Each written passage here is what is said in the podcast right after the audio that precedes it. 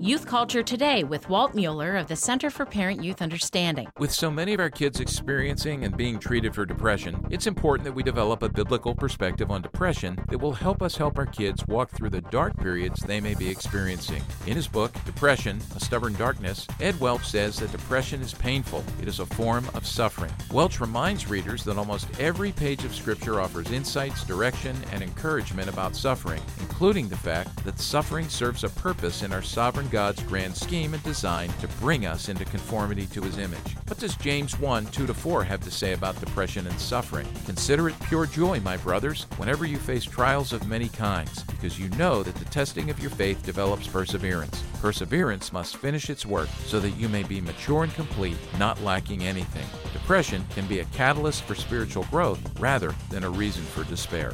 For more on youth culture, visit us on the web at cpyu.org.